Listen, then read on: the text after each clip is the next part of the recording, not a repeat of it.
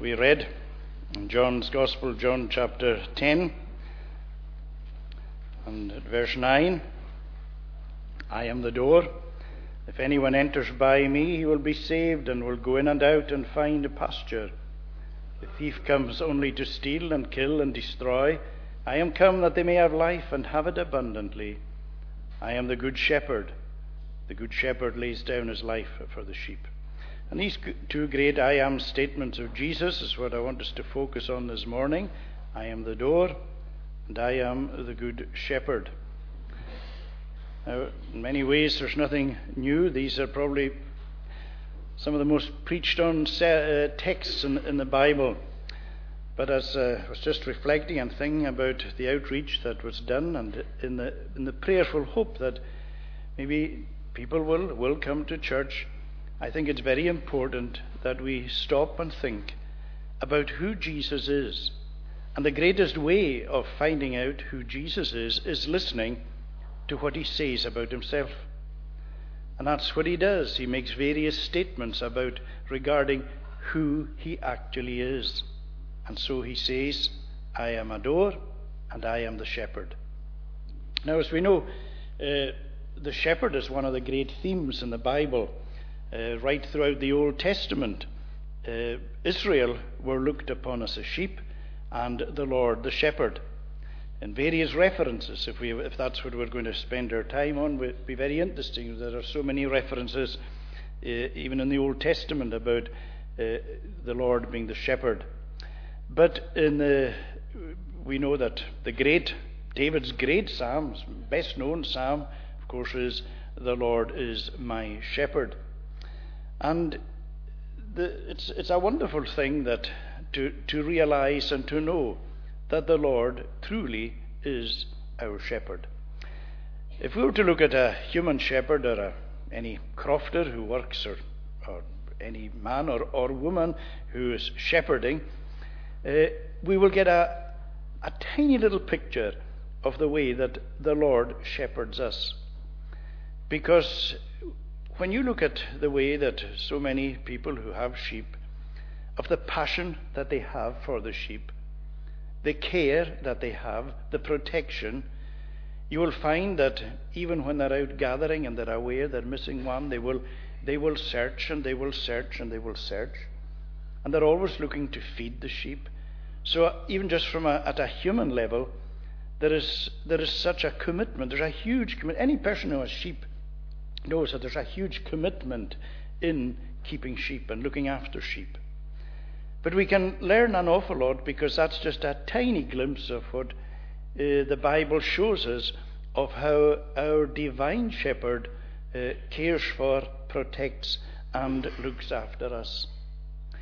And way, way back, before you or I existed, or before anybody existed, or even before this world existed, God had planned that he would be the shepherd, or he would provide the shepherd for his sheep. And there are many things in the Bible that blow our minds away. Quite simply, when you stop, you know, sometimes you stop and you say, I'm trying to understand this. And you can't, because it, it, it goes beyond. Our minds are limited. See, God, we're, we're, we're finite, God is infinite. We're bound by time. God inhabits eternity. And straight away, that's we, we just can't figure it out. We can't sometimes grasp it. But this is where faith comes in because faith believes it. And faith says, Yeah, I don't understand it, but I, I lay hold on that. I grasp that. That's real. And so, what God has revealed to us in the Word is that from eternity, it was His purpose, His plan, to gather in to what he, he terms adopt a family. And that family is so great. We're told in the book of Revelation when the family is gathered together, nobody can number them. So we're not talking of a few hundred or a few thousand or even a few million people. We're talking of what is just, it's, it's uh, almost a mind blowing number of people. So that you, if you were to stay, say around to start counting all the people there, you just couldn't. That's the idea that it's such a number. So the Father had uh, planned and purposed to adopt. And the Son agreed and purposed to be the shepherd of the people, and that he would come into this world, and he would come to be one with them, and die for them, and do for them what they couldn't, but that throughout their life, and indeed throughout eternity, he would shepherd them. And the Holy Spirit agreed to come and live in all those people. And you know, it's, it's quite an extraordinary thing when you, if you stop and you reflect and think, well, that, that, that, that is absolutely amazing. But that, that is how it is. Now, the wonderful thing about our Heavenly Father and our Divine Shepherd is that He will seek us out. Jesus made that point and He said, You know, the Son of Man has come to seek and to save that which is lost. That was his great purpose here in this world, coming to seek and to save those that are lost. And as we said, the, the amazing thing is that he has equipped his people to do his work here on earth. And again, that's mind blowing. He hasn't sent angels from heaven. He hasn't called Gabriel and said to Gabriel, Right, I'm going to send you and a whole lot of the, the great heavenly host into this world, and you're to go and spread the message of what I have done to the human race. No. He's given that message to us. And he is asking us to tell others about the great work. Now, of course, you and I can't save anybody. And if you've ever tried to save anybody, you know the impossibility of it. And you know how frustrating it is. You can talk to people, you can argue with people, you can plead with people, you can try and make everything as open to them as you can, and that's good.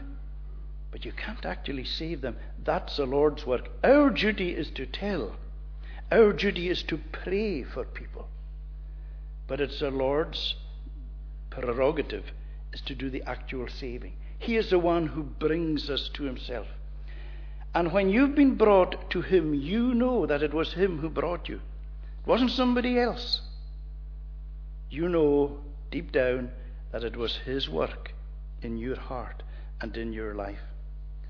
And so Jesus is the Good Shepherd. And as He gathers in His people, as He gathers in, He takes every person that comes in to Jesus, comes in by the door. So that these two statements that Jesus makes are, are linked powerfully together. I am the door, and I am the shepherd. And as we say, this, this, this uh, searching out is relentless.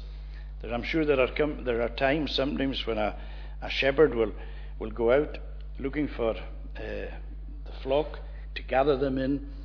And they might miss one or two. They might say, Well, I, I, was, I was sure that there was this number, but I'm kind of one or two short. And then they go out and they say, You know, I, am beat. I cannot find. They've got their dogs. They've got, they can't, cannot find. And maybe, maybe a sheep has died. Maybe it's fallen off a cliff somewhere. Maybe it's sunk in a bog. Maybe it's, it got sick lying under some bush. Sheep was missed.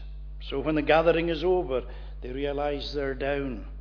And they say, Well, I, am beat because we've searched everywhere. Sometimes sheep wander away. Sometimes they wander miles away. Sometimes sheep, there are some sheep that are jumpers, that they're able to, to jump a fence, or they find a hole through a fence and they're gone, and they're away into other districts or other communities. And no amount of searching in that particular hillside will ever find that particular sheep. But it's never so with a divine shepherd. He never gives up. He will never. He gives that beautiful picture of the shepherd who had a hundred sheep, and, and one was missing. And what does he do? Well, he's got 99 there, and you'd say to yourself, well, if you've got a 100 sheep, 99 is quite a good number. But no, he's not prepared to just keep the 99 and forget about the one that's missing. It tells us that he will leave the 99, obviously, in a safe place, and he will go off until he finds that one sheep that is missing.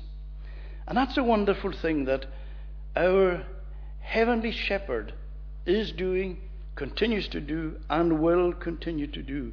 He will shepherd until he has brought each and every one in. Now, the, it's, a, the, it's, a, it's a wonderful thing to, to realize that uh, the Good Shepherd is offering himself to you and to me. And he's doing this out of love. And can I say to you today, if you've never known the love of the shepherd, would you ask him today, even here, even now, and say, Lord, help me to know your love. Help me to help me to understand what it is to be a Christian. Maybe today you're in a kind of a, a muddle spiritually. You're just not too sure about things. There's an interest that didn't used to be there. But you're just you're not there yet, and you're, you're just not sure. Ask the Lord to take you right in. This is one of the things that the shepherd does. He wants he wants you far more than you want. He wants you to know his love, to know his protection, to know his security, to know that you belong to him. And you know that's one of the greatest things in this world to have a sense of belonging. That's what so many people are missing in this world. They have no sense of identity. They have no sense of ownership. They don't know, they don't know who they are. They don't know who they belong to. Well, that's one of the beautiful things that Jesus gives us is a sense of belonging, a sense of identity, a sense of ownership. And you can't put a price on that. It brings a peace into your heart. It can take away so much of the restlessness that is there. That's part of the reason why so many people are restless. They're, they're missing things. They're, they know that life is, doesn't matter what they've got and what they've achieved and what they've done, there's still a restlessness there. And they don't know how to fill it.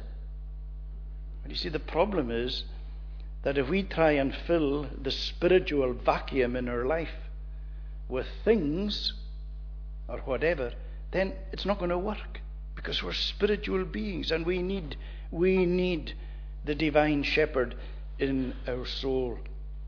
And so Jesus is in the business of searching, and that's what he's doing.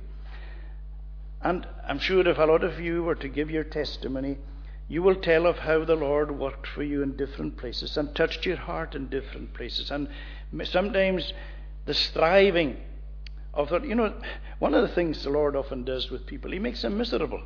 Now that sounds terrible. And that doesn't mean that all of a sudden He's just going to say, right, I'm going to start making you miserable. What the Lord does is He shines His light of His Spirit into your heart. And all of a sudden, or not maybe all of a sudden, but the things in life, the pleasures or the, whatever you had in life, it no longer satisfies. And not only does it not just satisfy, you say, you know, I want out of this. This is not what I want. I'm not getting what I used to get in here. And so into all the pubs and the clubs and into all the, the different places in this world, often the Lord is affecting and touching and convicting people into prisons, into places of correction centres, into all, into all areas and avenues of this land. The Good Shepherd is, is at work, touching, drawing. But the place above all where he works is where he has promised his presence to be, and that is like where we gather together today. He has promised to be present. And when He is present, He is always calling us. He is calling us to Himself. He is inviting us to come and to taste and to see. And so He says, I am the door. This is the way in. And people may say, well, why do you need a door? Well, the, the very simple reason is because our sin disqualifies us from entry into the fold. You see, we've gone wrong with God. That's the basic problem when we go to the fall. Uh, the Bible is the only book in the whole world that explains where we are today, this, the world situation. And it all began when God made a perfect world and Adam and Eve rebelled in that world. And Adam, we're told, ran from God. He used to walk with God, and he loved walking with God. God walked with Adam in the cool of the day, beautiful, in the garden. That's how they, that's how they were at the beginning. But then, after they disobeyed, it changed. And it tells us that when God, when Adam heard the Lord, he ran away. And that's what's happened ever since. People are on a run from God. They don't want him. They want to put him out of their lives. Keep, keep, keep away. That's why the majority of people don't go to church, because they don't want God. I just want to be left alone. It's my life. I, I don't, don't, want you. Well, that's exactly how it, that's where it all began at the very beginning. It all went wrong there. And of course, that's what Jesus has done. He's come into this world as a representative to bring us back to God. And so we need Jesus. And it is only by coming to Jesus and receiving Jesus that we enter into the kingdom, we enter into the fold. It is where he becomes the good shepherd. Now, that door speaks not only of entry, but also security. In my naivety, I used to think that every door was secure, and I have since discovered that a lot of doors are anything but our Normans are firemen, and one of the specialities that they have is breaking, is, is kicking down doors. They're always kicking doors. It's funny, he's got a, kind of an interest in doors, which I, I, I never had. But he, on a few occasions, he said to me, "See that door? I could take that door in in, in, uh, in two seconds." I said, "You're joking? Even if it's locked?" Yeah. He said, that, "That's a hope. If I owned that house, I would change. That's the first thing I would do is change the door." Because anybody could get in that door. And I didn't realize that, that a lot of doors are not secure. So at one point, you, you say to yourself, well, the door is fine for getting in, but it's not fine for keeping us safe. And that's the beauty of this door, is that not only do you get in, but once you're in that door, it is you're secure forever. You will never go back out. You cannot go out. You can't be lost. And that, that's the greatest security that there is. Now, of course, people will say, well, how do you know that? Well, who's the truest person in this world? Whose statements are altogether true? It is Jesus. He said, I am the truth elsewhere. And see what he says in verse 9 All, uh, I am the door. If anyone enters by me, he will be saved, or she will be saved. They will be saved. That's it. Cannot be lost. So, this is the word of the living and true God who says, will be. And if you've entered in, you are safer than anything in this whole wide world. And that, that's, that's part of the, the, the, the, the wonder of it. There's no there's no ifs and buts. There's no catches. This is how it is. Now, when it says here, some people say, well, does, it, does it not actually say, go in and out? I am the door. If anyone enters by me, he will be saved and will go in and out and find pasture. Well, you say to yourself, does that not mean that you can go back out the door? No. That is, when we come to that in and out and find pasture, that's exactly what it's talking about. You enter into the fold, you're in with the shepherd, but he will then lead you in and out amongst the pasture land. He will be your guide. In the very same way, you look at sheep. One of the things about sheep is they're always being moved. You'll never find sheep the whole year round in the same place. They're always being shifted here, there, everywhere. And in a sense, that's what it's like for the Christian. That the Lord is taking us, He's leading us, and sometimes He, like in the with sheep, they, they can be hand fed in the winter, they're out in the hill in the summer. And sometimes that's the way the Lord works with us as well. Sometimes He leads us out into the into the hill and leaves us out there, although He's always watching over us. But other times He hand feeds us. Sometimes it's so intimate, sometimes it's so personal, sometimes we're so aware of His presence, other times we feel so far away. In fact, the great, the great shepherd psalm that David wrote, it, it, it touches these different experiences, does it not? There's a period there, it's the green pastures. It's a still water. Beautiful scene. If you were an artist, can you imagine painting that? There's the lying down by the still waters and the green pastures, not wanting, I shall not want, in the paths of righteousness. It's all, it's all so lovely. But then the psalm moves from that into different scenes. And then there's the death's dark vale. There's the rod. There's different pictures. And even when the cup is overflowing, it is still in the presence of enemies.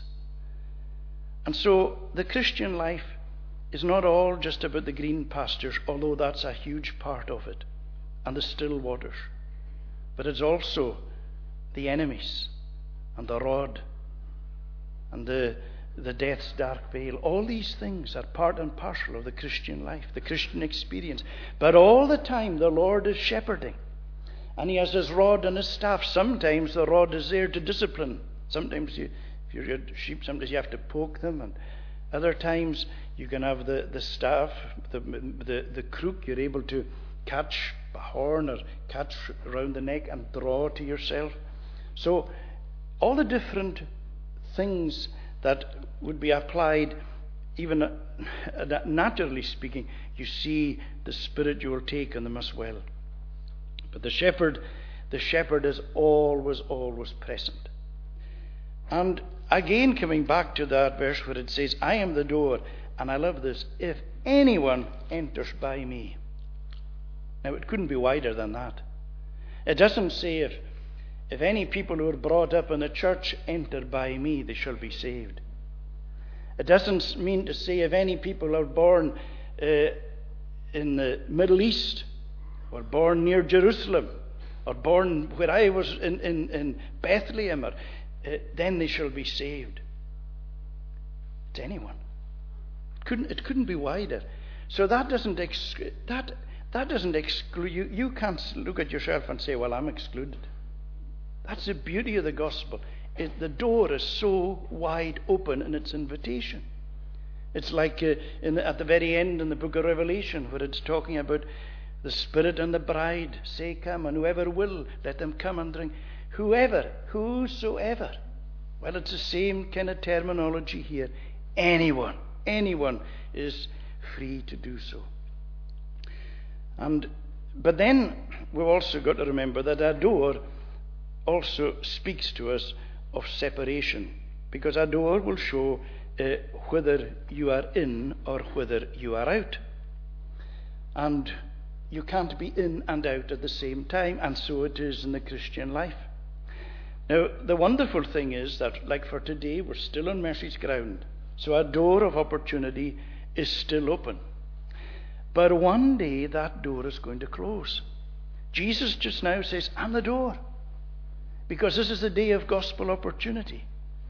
But it, we're also shown in the Bible that there are times doors close. There's an example in the Old Testament at the time of the flood. For 120 years, Noah preached. He was a preacher of righteousness. He was telling people what God was going to do, the judgment God was going to bring. Nobody listened to him. Nobody believed him. He and his family were on his own. Then there came the time when God had told Noah to enter into the ark. And it tells us that God shut the door. It wasn't Noah who shut the door, it was God who shut him in. And nobody could open that door once God had shut it. And when the flood came, Noah was helpless too. He couldn't help anybody. And that, that, that was it. Jesus again highlights very solemnly in the parable of the, the ten the ten bridesmaids. Remember how five were wise, five were foolish. There was a wedding. Five had oil, five didn't. And they all slumbered, they all fell asleep. And then the bridegroom came. There's a guy, here's the bridegroom. So everybody was going to go into the wedding. And the five who were wise, they trimmed their lamps and they went in with the bridegroom. But the five who were foolish, who had no oil, they had to go and they were away searching to try and find some. And then Jesus tells them the door was shut. When the, when the wise went in, the door was shut. And then when the others came, They were knocking on the door, but Jesus said to them, No, the door is shut. In other words, the door will never again open. That's it. And there cannot be anything worse than to be stuck outside forever. And that's why Jesus says there's an urgency. Yes, the door is wide, the invitation is great, but there's an urgency in it as well. And so Jesus is saying, enter in through this door. And uh, so you might say to yourself, well, that's wonderful that Jesus is a, is a good shepherd and uh, that he has given us this door. But uh, how do I know that he will continue to shepherd me? How do I know that he will continue to care for me? How do I know that, you know, that when I look at my life and all the things wrong in it and such like, maybe he'll just say one day, oh, you know, I'm giving up. I'm not going to shepherd him, I'm not going to shepherd her anymore. Well, Jesus tells us the kind of shepherd that he is. I am the good shepherd, he said. What did he do? Who laid down his life for the sheep. Could he do more? No. You can't do more than that. To lay down your life for anyone. And that's what Jesus did for every single one. He laid down his life. And Paul, using that very argument, he says in Romans, you know, sometimes we, we wonder, is God for us? Well, it says, He who spared not his own son, but gave him up for us all, how shall he not also freely give us, or graciously give us all things? So we've got to remember just who this shepherd is. He is utterly committed to you. By the proof is that he laid down his life for you. And the wonderful thing is that he continues to shepherd forever. You know this once you're in once you are in that fold and you're being shepherded by him, it's not only here in this life. His shepherding is forever and ever. Part of his shepherding is to take you home to be with himself. That we don't know when that day will be. And very often we're left confused and bemused when those we love are taken away. And we always, or very often, think it's before less a person lives, and it doesn't matter how old a person is. We, we never want to lose those that we love. But so often people are taken away in what we would say is before their time. And we say, ah, oh, far, far too young. How? Why?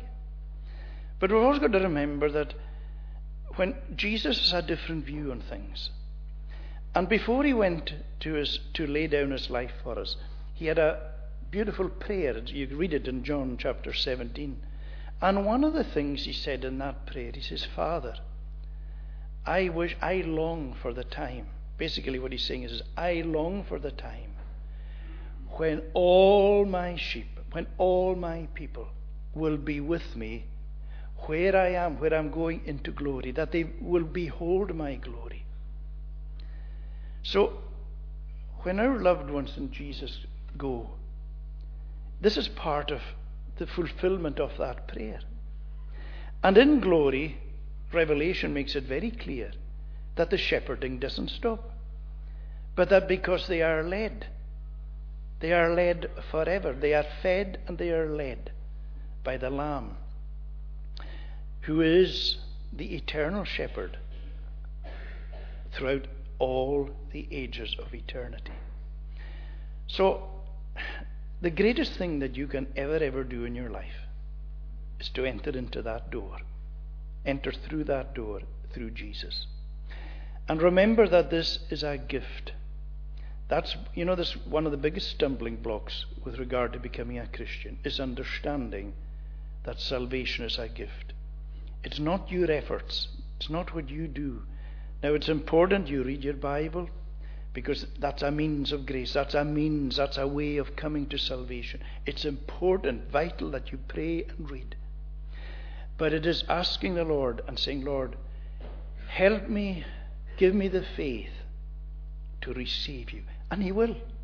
He will. It's what He's come to do, it's what He delights to do. It's His great work. So you ask Him to come into your heart, into your life, and shepherd you forevermore. Let us pray. Lord our God, we, we pray that you will indeed bless each and every one of us, bless us with health and with strength. We give thanks, Lord, for as we reflected on just the, the greatness of what you have done for us and the commitment that you have to us. We pray, Lord, that we will uh, be able to give you thanks at all times for this. Watch over every single one of us. Take us all to our homes safely. Have mercy upon us and forgive us our sin. Bless the cup of tea and coffee in the hall afterwards. In Jesus' name we ask all. Amen. Let us conclude singing in the 23rd Psalm, and this is from the Sing Psalms. Psalm 23. We'll sing the whole psalm. It's on page 28.